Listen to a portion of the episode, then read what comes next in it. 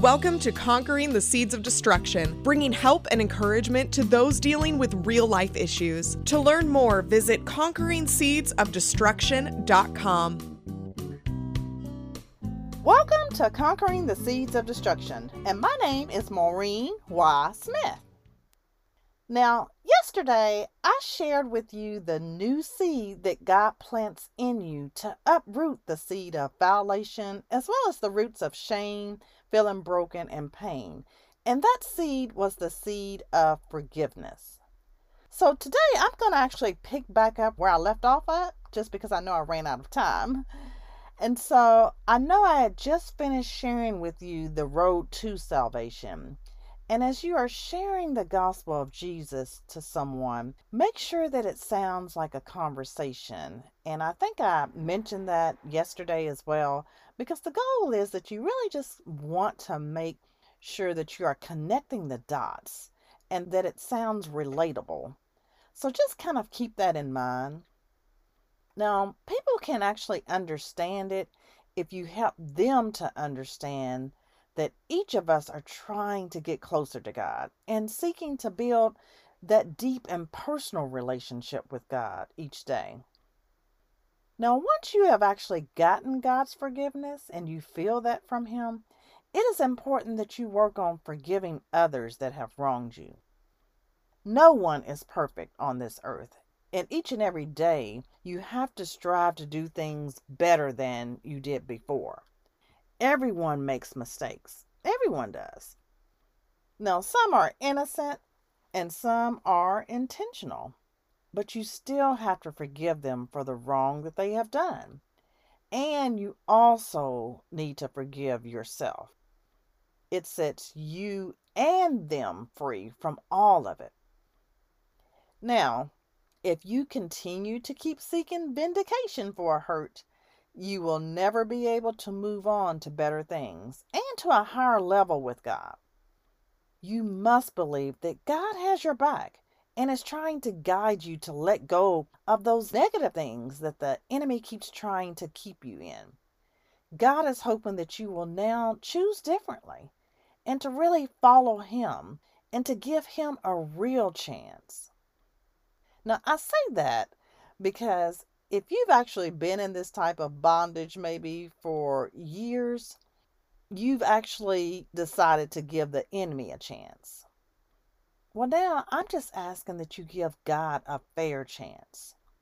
So if you've tried God for maybe a couple of months and then conclude that you're done with it, is that really a fair chance? Considering that maybe you allowed the negative things to kind of consume you for years. I don't know the timing of God, but He will show up, and you have to just trust Him. Now, John chapter 14, verses 13 through 14 says, and this is actually Jesus speaking, and He says, And whatever you ask in my name, that I will do, that the Father may be glorified in the Son. If you ask me anything in my name, I will do it. And again, that's John chapter 14, verses 13 through 14. So just know that God is faithful. He really is faithful each and every time. And you must believe Him in His word. So now let's go ahead and see how things continue with David and his household again, and to just kind of see how forgiveness was displayed. So I am now in First Kings chapter 3, and I'm going to be sharing with you verses 3 through 14. And it says, Solomon loved the Lord and followed all the instructions of his father, David, except that Solomon too offered sacrifices and burned incense at the local altars. The most important of these altars was at Gibeon. So the king went there and sacrificed 1,000 burnt offerings. That night the Lord appeared to Solomon in a dream, and God said, What do you want? Ask, and I will give it to you. Solomon replied, You were wonderfully kind to my father David, because he was honest and true and faithful to you And you have continued this great kindness to him today by giving him a son to succeed him. O Lord my God, now you have made me king instead of my father David. But I am like a little child who doesn't know his way around. And here I am among your own chosen people, a nation so great they are too numerous to count. Give me an understanding mind so that I can govern your people well and know the difference between right and wrong. For who by myself is able to govern this great nation of yours? The Lord was pleased with Solomon's reply and was glad that he had asked for wisdom. So God replied, Because you have asked for wisdom in governing my people, and have not asked for a long life or riches for yourself, or the death of your enemies, I will give you what you have asked for. I will give you a wise and understanding mind, such as no one else has ever had or will ever have. And I will also give you what you did not ask for riches, and honor. No other king in all the world will be compared to you for the rest of your life. And if you follow me and obey my commands as your father David did, I will give you a long life. And again, that's 1 Kings chapter 3, verses 3 through 14. So now, as you can actually see from these scriptures, God blessed one of David's sons abundantly. Now, David continued to kind of have some struggles with his children. And as he had gotten old, it would just really become necessary to choose another king. Now, although many of David's sons had actually sinned against God, David found grace in the eyes of God. You know, David was truly a man after God's own heart.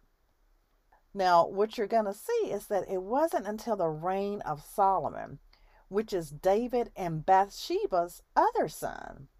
And that's how God started to see the love that Solomon had actually possessed for him.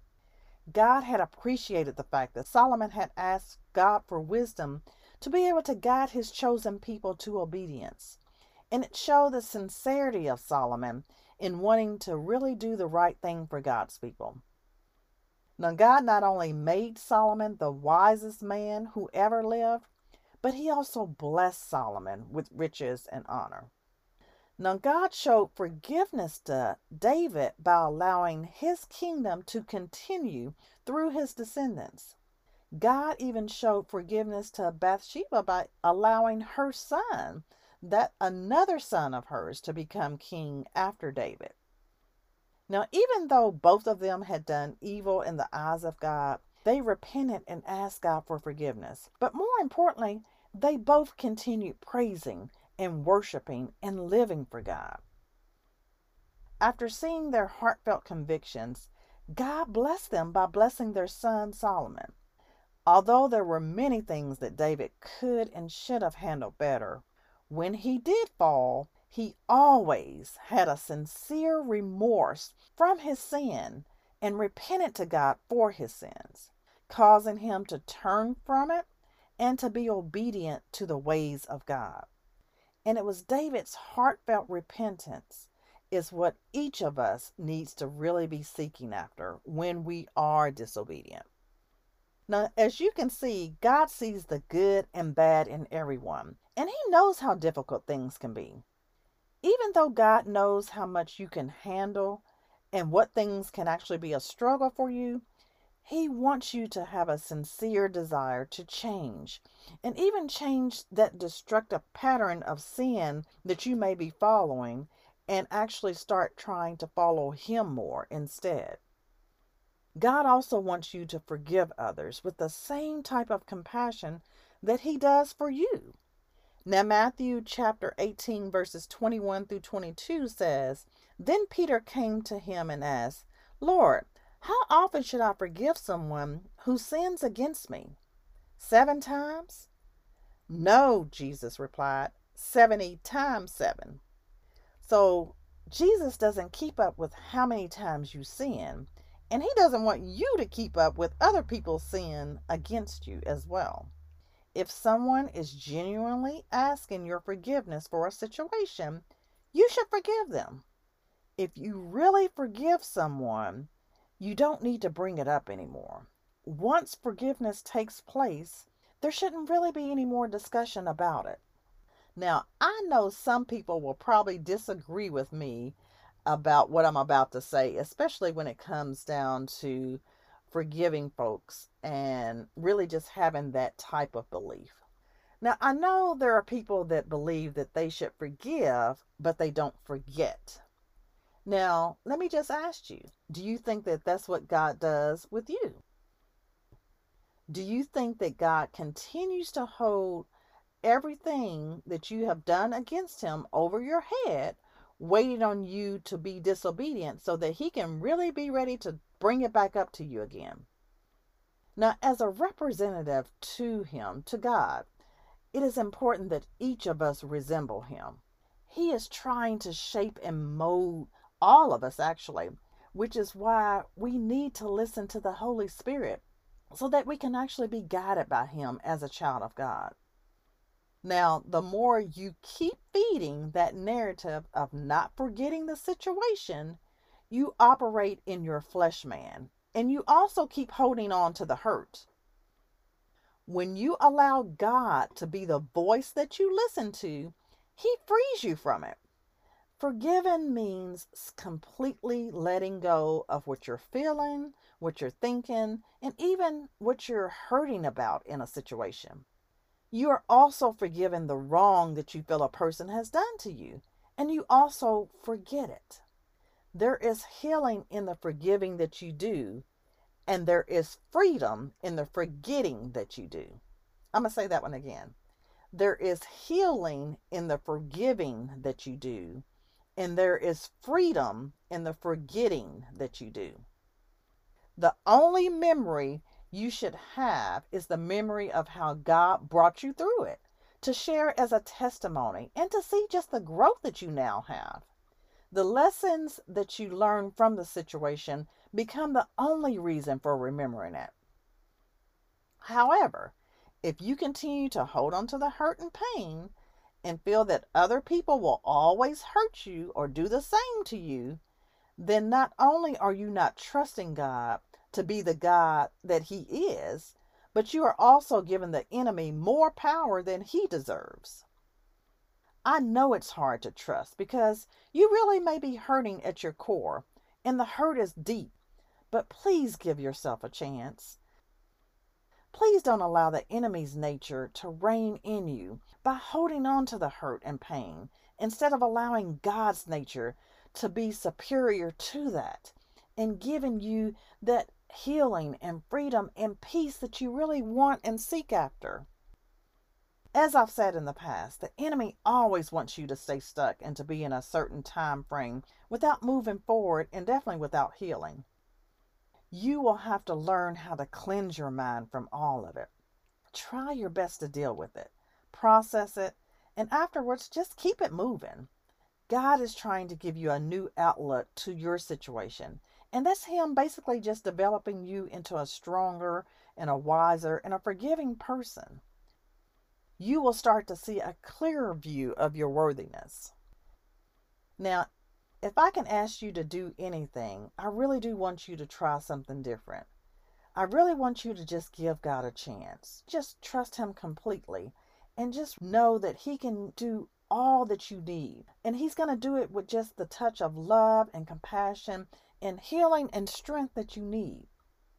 He's going to give you that peace of mind that you've been seeking after and really just turn that dark situation into a ray of light that only He can do. Give yourself permission to see what is on the other side of this with God. Allow yourself also to forgive everyone that is involved and really just try to forgive yourself also. You're going to be able to see the growth that you have made by allowing your spirit man to rule and to really be the child of God He has called you to be by listening to His voice. Now, on Monday, I'm going to actually cover the life application section. So please come back and see how things unfold and what God will do in our lives as we are conquering the seeds of destruction. Take care and stay safe, everyone. Bye bye. Public author and speaker Maureen Y. Smith brings help and encouragement to deal with real life issues, giving you permission to live the life of abundance that God wants you to live, allowing peace, joy, and freedom to reign in your life. To book Maureen at your next event or small group, email conquering seeds of destruction at gmail.com. And to follow Maureen along in this radio journey, purchase your discounted copy of Conquering the Seeds of Destruction book and workbook at conqueringseedsofdestruction.com. That's conqueringseedsofdestruction.com.